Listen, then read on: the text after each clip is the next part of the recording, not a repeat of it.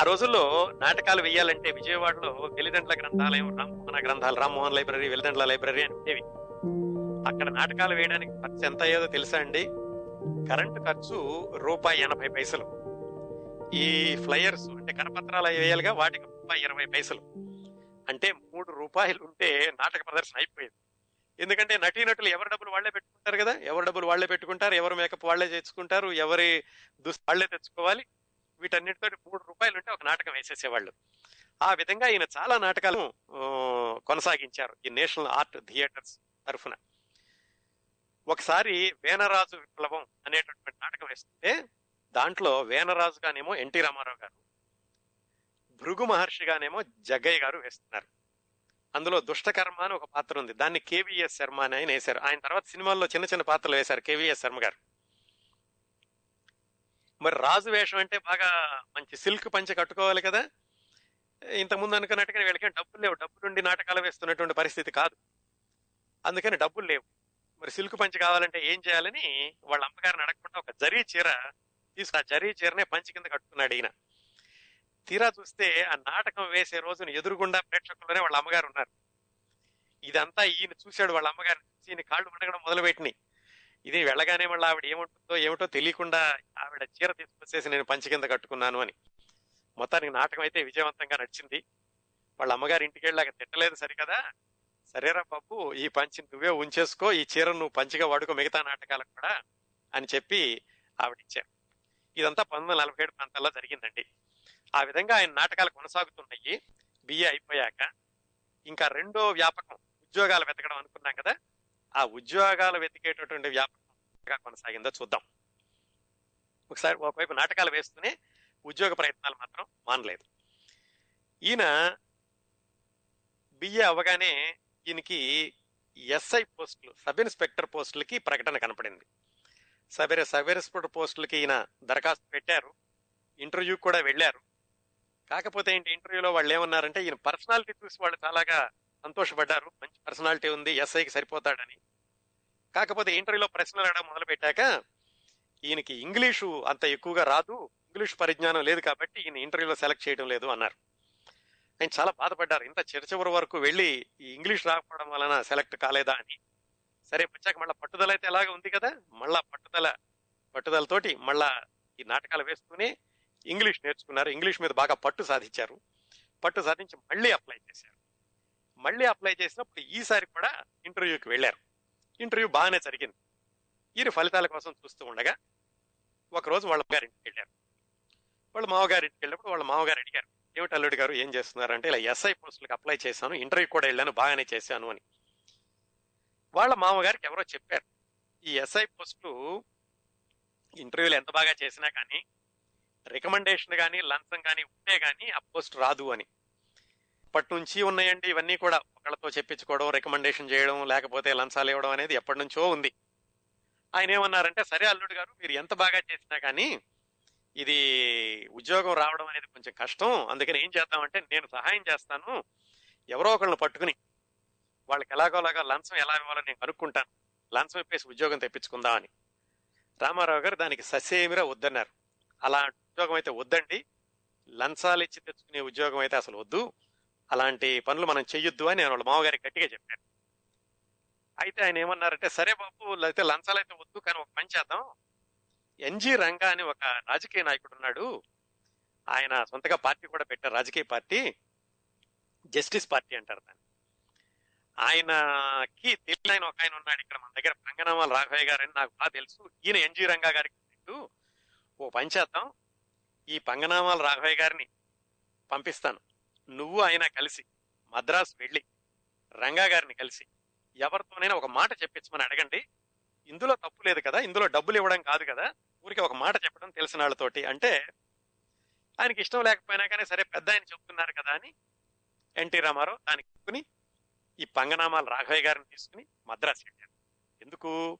ఎన్జీగా గారు ఎన్జీ రంగారావు గారితో మాట్లాడి ఎవరితోనైనా సిఫార్సు చేయించి ఈ సబ్ ఇన్స్పెక్టర్ ఉద్యోగం వచ్చేలాగా చూసుకుందాము అని మద్రాసు వెళ్ళారు. వెళ్ళడం అయితే వెళ్ళారు.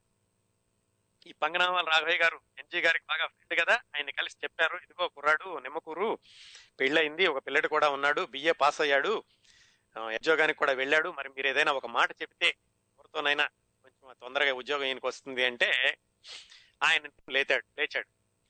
ఏమిటి కుర్రాడు అసలు బ్యాక్గ్రౌండ్ ఏమిటి? అని అడిగాడు. వాళ్ళ వ్యవసాయదారులు తప్పు అని చెప్పారు మరి ఎందుకు శుభ్రంగా వ్యవసాయం చేసుకోక ఉద్యోగాలు వెనకాల పడ్డం? అన్నాడు లేదండి వీళ్ళకి కూడా లేదు ఎక్కువ. ఎకరాలే ఉంది చాలా కష్టపడుతున్నారు. ఉద్యోగం వస్తే కా సుఖంగా ఉంటుంది అంటే ఆయన ససేమిరా ఒప్పుకోలేదు. రైతు కుటుంబంలో నుంచి ఉద్యోగం చేయడం ఏమిటి? ఆస్తి లేకపోతే కౌలుకైనా చేసుకోవాలి. శుభ్రంగా వెళ్ళిపోయి మీరు వ్యవసాయం చేసుకోమని చెప్పండి అని ససేమిరా ఆయన రికమెండేషన్ చేయడానికి ఒప్పుకోలేదు. రామారావు గారికి కొంచెం బాధ వేసింది ఇదేమిట్రా బాబు ఇంత దూరం వస్తే ఇలా అన్నాడని తీసుకెళ్ళిన ఆయన ఇంకా బాధపడి ఆయన చెప్పాడు తారక బాబు నేను ఇలా అవుతుంది అనుకోలేదు ఈయన ఏదో మనకి సహాయం చేస్తాడు అనుకున్నాను ఈయన చివరికి ఈయన మనకి ఒట్టి చేయి చూపించాడు సర్లే ఏం చేద్దాం పదా అని చెప్పేసి వెనక్కి చెప్పారు ఆ విధంగా రెండోసారి ఎస్ఐ పోస్ట్ కూడా ఆయనకి రాలేదు. రెండోసారి ఎస్ఐ పోస్ట్ రాలేదు ఇటువైపు ఈయన చేయడానికి మాత్రం ఉద్యోగ ప్రయత్నం మాత్రం మానలేదు. ఈ ఉద్యోగ ప్రయత్నాలు ఇలా ఉండగా ఈయన నాటకాలు వేస్తున్నారని చెప్పాం కదా నాటకాలు వేస్తున్నప్పుడు ఒక సంఘటన జరిగింది. అది ఈయన ఎన్టీ రామారావు గారిని మద్రాసు వెళ్ళడానికి పునాది వేసినటువంటి సంఘటన ఏం జరిగిందంటే ఈయన విజయవాడలో ఒక నాటకం వేస్తున్నప్పుడు చేసిన పాపం అనేటటువంటి నాటకం వేస్తున్నప్పుడు చూశారు కొంతమంది. ఆ నాటకాలని చూడడానికి అప్పట్లో ఏంటంటే మద్రాసు నుంచి సినిమా వాళ్ళని తీసుకొచ్చేవాళ్ళు వీళ్ళ నాటకాలకి. ఆ నాటకాలకి సినిమా వాళ్ళు చూసినప్పుడు ఇందులో మంచి వాళ్ళు ఉంటే కనుక వాళ్ళని సినిమాల్లోకి తీసుకెళ్తూ వాళ్ళు. సో ఈయన ఈ చేసిన పాపం అనే నాటకం వేస్తున్నప్పుడు చూసి చూసిన వాళ్ళల్లో ఎల్వి ప్రసాద్ గారు ఉన్నారు. ఎల్వి ప్రసాద్ గారు అంటే ఆ రోజుల్లో దర్శకుడు నటుడు కూడా. తర్వాత రోజుల్లో చాలా మంచి సినిమాలు తీసి ఇప్పుడు ప్రసాద్ ల్యాబ్స్ అని హైదరాబాద్ ప్రసాద్ హై హాస్పిటల్ అని చూడండి. వీటన్నిటికీ మూలపురుషుడు అక్కినేని లక్ష్మీ వరప్రసాద్ ఆయన పేరు. ఆయన జీవితం చాలా స్ఫూర్తిదాయకంగా ఉంటుంది. దాని గురించి తర్వాత మనం రాబోయే వారాల్లో మాట్లాడుకుందాం. ఆ ఎల్వి ప్రసాద్ గారికి ఒక పెద్ద రికార్డు కూడా ఉందండి. హిందీ తెలుగు తమిళ్ మొట్టమొదటి టాకీ సినిమాలు అంటే మొట్టమొదటి మాట్లాడే సినిమాలు మూడు భాషల్లోనూ కూడా ఆయన వేషం వేశారండి. అప్పట్లో అంటే తెలుగులో మొట్టమొదటి టాకీ భక్తపల వేషం వేశారు. హిందీలో మొట్టమొదటి టాకీలో వేశారు తమిళ్ళో మొట్టమొదటి టాకీలో వేశారు. అంత ఆయన కూడా చాలా కష్టపడి పైకి వచ్చారు ఆ ఎల్వి ప్రసాద్ గారు దర్శకుడిగా మారి సినిమాలకి దర్శకత్వం చేస్తున్న రోజుల్లో ఇలా ఎన్టీ రామారావు గారి నాటకం చూడటం చూసి కుర్రాడు బాగుంది అనుకోవడం మధ్యలో ఎవరో కూడా చెప్పడంతో ఈయన్ని మొత్తానికి ఆయన నాటకాలు వేసేట ఆయన నాటకాలు చూడటానికి వెళ్ళినటువంటి గుడివాడ తెనాలి రమ్మని తెనాలిలో ఈయనకి ఫోటోలు తీయించి ప్రాథమికంగా చూసి బాగానే ఉన్నాడని చెప్పి సరే అబ్బాయి నువ్వు మద్రాసురా మద్రాసు వస్తే నీకు స్క్రీన్ టెస్ట్ చేస్తాము అని చెప్పారు. చెబితే ఈయన ఈయన ఏం చెప్పారంటే మరి మద్రాసు వెళ్ళడానికి ఖర్చులైనా కావాలి కదా ఇంతకుముందు ఒకసారి అయితే ఆయన ఎవరు రాఘవయ్య గారిని తీసుకు వెళ్ళొచ్చారు కానీ ఈయనకి వెళ్ళడానికి ఖర్చులు కావాలి కదా రాను పోను ప్రయాణం వస్తానండి అని చెప్పారు. సరే ఆయన ఎల్వి ప్రసాద్ గారు డబ్బులు పంపించారు. ఈయన స్క్రీన్ టెస్ట్ కోసమని మద్రాసు వెళ్ళారు. మద్రాసు వెళ్ళినప్పుడు ఈయన స్క్రీన్ టెస్ట్ కోసం ఈయన్ని రైల్వే స్టేషన్లో రిసీవ్ చేసుకుని స్క్రీన్ టెస్ట్కి తీసుకెళ్ళిన మనిషి ఎవరు అంటే తర్వాత రోజుల్లో తాతా మనోడు లాంటి సినిమాలు తీసిన కె. రాఘవ అని ఆయన. అప్పట్లో ఆయన వీళ్ళందరికీ సహాయకుడిగా పనిచేస్తుండేవాడు ఆయన వచ్చి ఎన్టీ రామారావు గారిని తీసుకుని మొత్తానికి స్క్రీన్ టెస్ట్ తీసుకెళ్ళారు తీసుకెళ్తే స్క్రీన్ టెస్ట్ బాగానే అయ్యింది. అయిపోయాక ఆయన దగ్గర వెంటనే వేషం ఇవ్వడానికి ఏమి సినిమాలు లేవు. అయితే కుర్రాడు బాగున్నాడు వద్దని చెప్పి ఆయన వెళ్ళారు. వెళ్ళి అప్పటికి ద్రోహి అనే సినిమాకి దర్శకరిస్తున్నారు ఎల్వి ప్రసాద్ గారు. స్క్రీన్ టెస్ట్ అయిపోయాక సరే బాబు వెళ్ళిరా. మనం ఏమైనా అవకాశం వస్తే చెబుతానులే అన్నారు ఆయన. అంతేగాని వెంటనే అవకాశం ఇవ్వలేదు. సరే స్క్రీన్ టెస్ట్ అయిపోయింది ఈయన వెనక్కి వచ్చేసారు వెనక్కి వచ్చేసి ఆ విషయం మర్చిపోయారు. ఈయన ఉద్యోగ ప్రయత్నాల్లో ఈయన ఉన్నారు మళ్ళా. ఈ ఉద్యోగ ప్రయత్నాలు ఎలా కొనసాగుతూ ఉండగా ఈయనకి గుంటూరులో సబ్ రిజిస్ట్రార్ ఆఫీసులో ఉద్యోగం వచ్చింది సబ్ రిజిస్ట్రార్గా. ఆ సబ్ రిజిస్ట్రార్కి ఏమిటంటే ఈయన ట్వంటీ ఫైవ్ ఇయర్స్ దాటితే కనుక దానికి పనికిరాదు. ఈయనకి దాదాపుగా ఇరవై ఐదేళ్ళు వచ్చే వచ్చేస్తానని దానికి దరఖాస్తు చేస్తే తొమ్మిది వందల ముప్పై ఏడు మంది దరఖాస్తు చేస్తే ఏడుగురిని ఎన్నిపిక చేశారు. ఆ ఏడుగురిలో మన తారక రామబాబు సబ్ రిజిస్ట్రార్గా అది కూడా గుంటూరులో వచ్చింది. దానికి జీతం ఎంతండి? నూట తొంభై రూపాయలు. చాలా బాగుంది. అంత ఫోన్లే ఈ సినిమాలు ఏదో మనం అనుకున్నాం కానీ దానిలో జీవితం అనుకోలేదు కదా. నాటకాలు ఎలాగో నడుస్తూ ఉంటాయి. సబ్ రిజిస్టర్ ఉద్యోగం వచ్చింది. నూట తొంభై రూపాయలు చాలా ఆనందంగా ఉన్నారు. విధంగా ఎన్టీ రామారావు గారికి సబ్ రిజిస్ట్రార్ ఉద్యోగం వచ్చింది. అంత జీవితం హ్యాపీగా ఉంది. ఇంట్లో కూడా బాధలు తీరబోతున్నాయి అనుకున్నారు. ఎందుకంటే ఇంట్లో ఆరు పురుషులు ఉన్నారు. ఈయన ఈయన భార్య తమ్ముడు తమ్ముడు భార్య అమ్మ నాన్న ఆరుగురు ఆరుగురు పోషణ జరగాలి. వాళ్ళ నాన్నగారు కష్టపడుతున్నారు. ఆర్థికంగా తక్కువలో ఉన్నారు. ఈయన ఉద్యోగం కోసం వెతుకుతున్నారు నాటకాలు వేస్తున్నారు. ఈ సమయంలో గవర్నమెంట్ ఉద్యోగం రావడం అంటే చాలా ఆనందం ఆయనకి. అందుకని అంతా చక్కగా హ్యాపీగా జరుగుతోంది అని ఈయన సబ్ రిజిస్టర్ ఉద్యోగానికి వెళ్ళారు. గుంటూరు వెళ్ళి రావడం మొదలు పెట్టారు అక్కడ కూడా చాలా నిజాయితీగా ఉంటూ ఉండేవాడు ఇలా ఉండగా ఈయన సబ్ రిజిస్ట్రార్ ఉద్యోగంలో చేరి ఆ ఉద్యోగం చేస్తూ ఉండగా మద్రాసు నుంచి ఒక ఉత్తరం వచ్చింది.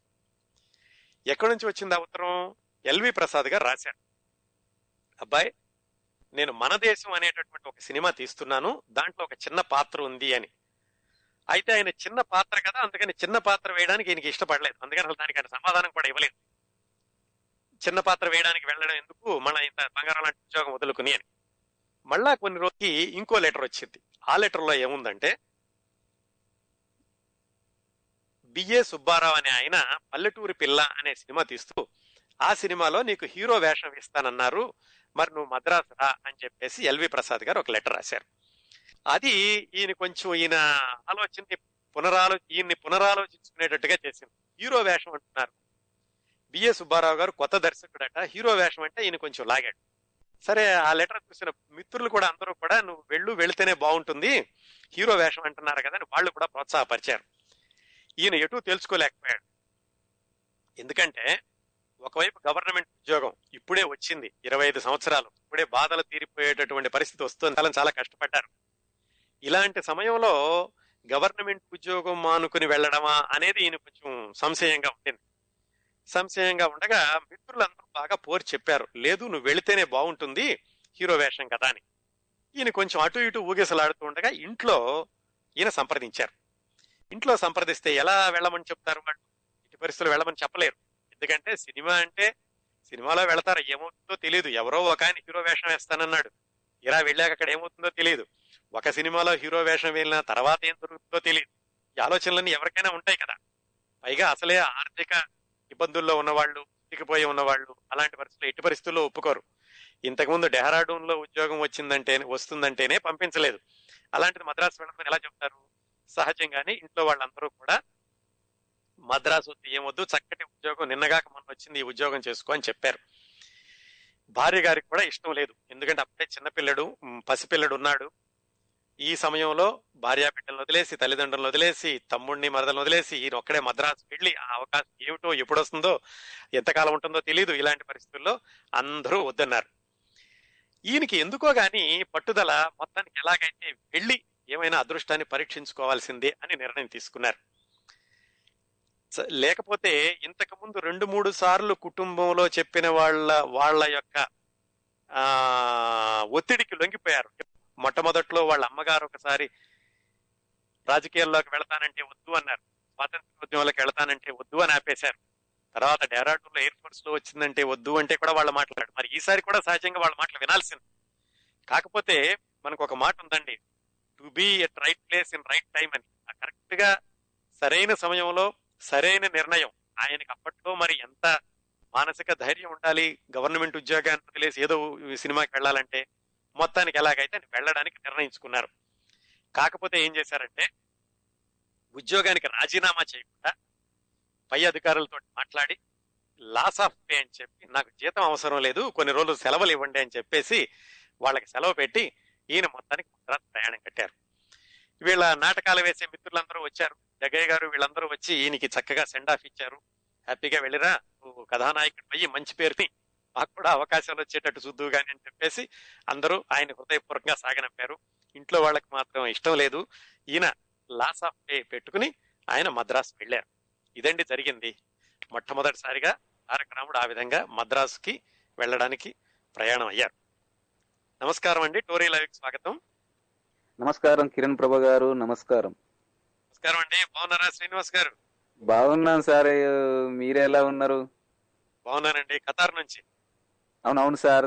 ఎప్పుడు చేస్తూ ఉంటాను. అయితే మధ్యలో నాకు సాటర్డే మీ షో టైంకి కొంచెం బయట వేరే పని మీద వెళ్ళిపోయినా. కాకపోతే ఒక విషయం ఎందుకు తెలుసా సార్? మీకు ఫోన్ చేయడం కన్నా మీరు చెప్పేది వినడానికి ఎక్కువ అంటే మధ్యలో డిస్టర్బ్ చేయడం ఎందుకు అని చెప్పి చాలా సార్లు ప్రయత్నించుకొని ఒక్కసారన్నా మాట్లాడాలని తెంచుకొని మరి కాల్ చేయాల్సి వస్తుంది సార్. మీరు అలాంటి షో చేస్తున్నారు. అంటే టోరీలో కొన్ని షోలు ఉంటాయి సార్. నేను రెగ్యులర్గా ప్రతి షోకు కాల్ చేయడానికి ప్రయత్నిస్తుంటా. కానీ కొన్ని షోలు ఉంటాయి. అది కాల్ చేయడం కూడా తప్పే అనిపిస్తుంది అన్నట్టు. అది వినడం వరకే అది వినాలి. అందులో డిస్టర్బ్ చేయకూడదని అనిపిస్తుంది. కానీ ఎందుకో మనసు ఆగదు. ఒక్కసారి మనస్ఫూర్తిగా మాట్లాడదాం సార్ తోటి అని చెప్పేసి కాల్ చేసిన సార్. పర్లేదండి. పర్వాలేదు. ఎప్పుడైనా ఫోన్ చేయండి. కొంచెం మధ్యలో నాకు కూడా గ్యాప్ వచ్చినట్టు ఉంటుంది కదా. మీరు సరైన అదే అదే. అయితే మీరు చెప్తుంటే ఏ టైంలో కాల్ చేయాలా అని అనుకుంటే ఏ టైంకైనా ఆ టైంకు ఒక రసిక అదే అంటారు కదా సార్ కా- మీరు చెప్పే స్టోరీ ఒక రసకందమైన సందర్భంకి వెళ్ళిపోతుంటది. అరే ఇప్పుడు వద్దు ఇంకో కొంచెం అయినాక చేద్దాం ఇంకో కొంచెం అయినా చేద్దాం చివరికి షో అయిపోతుంది. సో అలా జరుగుతుంది సార్. నాకు రెండు మూడు సార్లు. అందుకే ఇప్పుడు ఇప్పుడే వచ్చిన ఇంకా మీ షో కొంచెమే విన్నా. అబ్బా సార్ ఉన్నారు మరి. వినడం మొదలు పెడితే ఇక మధ్యలో కాల్ చేయడం కుదరదు అని చెప్పేసి అటు వినకుండానే ముందు కాల్ చేసేస్తున్నా సార్. మంచి పని చేశారు మంచి పని చేశారు. చాలా సంతోషం సార్ మీతో మాట్లాడే. ఎందుకంటే మీరు మీ షోని ఖచ్చితంగా వింటుంటాను. ఎందుకంటే ఒక్కొక్క చరిత్ర చాలా మీకు ఇంతకు ముందు కూడా చెప్పాను ఇక మళ్ళీ మళ్ళీ చెప్పడానికి. మీరు చెప్పే దాంట్లో మాకు ఆ దృశ్యాలు ఆ మొత్తం కనిపిస్తుంటాయి సార్ ప్రతి ఒక్కటి. Thank you very much. Thank you very much. తప్పకుండా సార్. ధన్యవాదాలు. మేము ఎప్పుడు కాల్ చేస్తూనే ఉంటాం. ఎప్పుడైనా చేయలేదు అంటే ఆ రోజు ఇక మనస్ఫూర్తిగా వింటున్నాం అనుకోండి. తప్పనిసరిగానండి. అర్థం చేసుకోగలను నేను. Okay sir. ధన్యవాదాలు మరి. చాలా మంచి విషయాలు. ఆర్కైవ్స్లో వినండి. ఎన్టీ రామారావు గారి గురించి ఈ కార్యక్రమాన్ని కొనసాగిద్దామండి. ఇంకో అరగంట తర్వాత సాహితీ కుముది ఉంటుంది. అలాగే వచ్చే వారం కూడా ఎన్టీ రామారావు గారు మాట్లాడుకుందామండి. తప్పకుండా తప్పకుండా సార్. ధన్యవాదాలండి. Thank you very much for calling నమస్తే అండి. అది విధంగా ఎన్టీ రామారావు గారు ధైర్యమైన నిర్ణయం తీసుకుని ఇంట్లో వాళ్ళు వద్దన్నా కానీ మద్రాసు వెళ్ళడానికి ట్రైన్ ఎక్కారు. అంతకుముందు రెండు సార్లు వెళ్ళారు. ఇది ఒకసారి ఏమో పంగనామాల రాఘవయ్య గారిని తీసుకుని ఎస్ఏ పోస్ట్కి ఎన్జి రంగా గారితో రికమెండేషన్ కోసం అలాగే ఎల్వి ప్రసాద్ గారే ఇన్ని స్క్రీన్ టెస్ట్కి రమ్మంటే ఇంకొకసారి రెండు సార్లు వెళ్ళొచ్చారు. ఇది మూడోసారి హీరో వేషం కోసమని ఉద్యోగానికి సెలవు పెట్టి బయలుదేరారు. ఇక్కడ ఆపుదామండి ఈ కథని. వచ్చే వారం నుంచి దాదాపుగా ఇంకా ఎన్టీ రామారావు గారి చిత్ర జీవితం కొనసాగుతూ ఉంటుంది. వ్యక్తిగత జీవితం ఎక్కువగా ఉండదు. ఇప్పటి వరకు ఏంటంటే చిన్నప్పటి నుంచి ఆయన పడిన కష్టాలు ఎదుర్కొన్న సన్నివేశాలు ఆయన ప్రభావితం చేసిన మనుషులు ఆయన వ్యక్తిత్వాన్ని ఎలాగా దృఢంగా తీర్చిదిద్దినయి సమయ పాలన సమయానికి ఎంత విలువ ఇవ్వాలి క్రమశిక్షణగా ఎలా ఉండాలి కష్టపడే మనస్తత్వాన్ని ఎలా పెంపొందించుకోవాలి ఇలాంటివన్నీ కూడా ఆయనలో ఎలా అలవడినవి అనేవి తెలుసుకోవడానికి ఆయన బాల్యాన్ని హై స్కూల్ని ఇంటర్మీడియట్ని డిగ్రీని మొత్తం మనం కూలంకషంగా చూసాం వచ్చే వారం నుంచి ఈయన అసలు మొట్టమొదటి సినిమాలోకి ఎలా వెళ్ళారు? ఆయన వెళ్ళింది పల్లెటూరు పిల్లకి. కానీ మన దేశంలో వేషం వేశారు. అది ఎలా జరిగింది? పల్లెటూరు పిల్ల సమయంలో ఆయనకి ఎదురైనటువంటి అనుభవాలు ఏమిటి? ఆయన పిలిచింది పల్లెటూరు పిల్లకి కానీ విడుదలైన మొదటి సినిమా షావుకారు. అది ఎలా జరిగింది? ఆయన ఎలాగా సినిమాల్లో నిలదొక్కున్నారు? సినిమాల్లోకి వెళ్ళిన రెండు సంవత్సరాలకే ఆయన మాస్ హీరో ఎలా అయ్యాడు? ఇలాంటి విశేషాలన్నీ వచ్చే వారం నుంచి కొనసాగిద్దాం. ఇంకా వచ్చే వారం నుంచి పూర్తిగా సినిమా విశేషాలే ఉంటాయండి. ఎన్టీ రామారావు గారి రకరకాల సినిమాలు అలాగే ఎన్టీ రామారావు గారిని సినిమాల పాత్రల దృష్ట్యా ఆయన్ని విభిన్న కోణాల్లో ఎలాగా మనం ఇలాంటి విశ్లేషణల్ని వచ్చే వారం నుంచి కొనసాగుతుంది.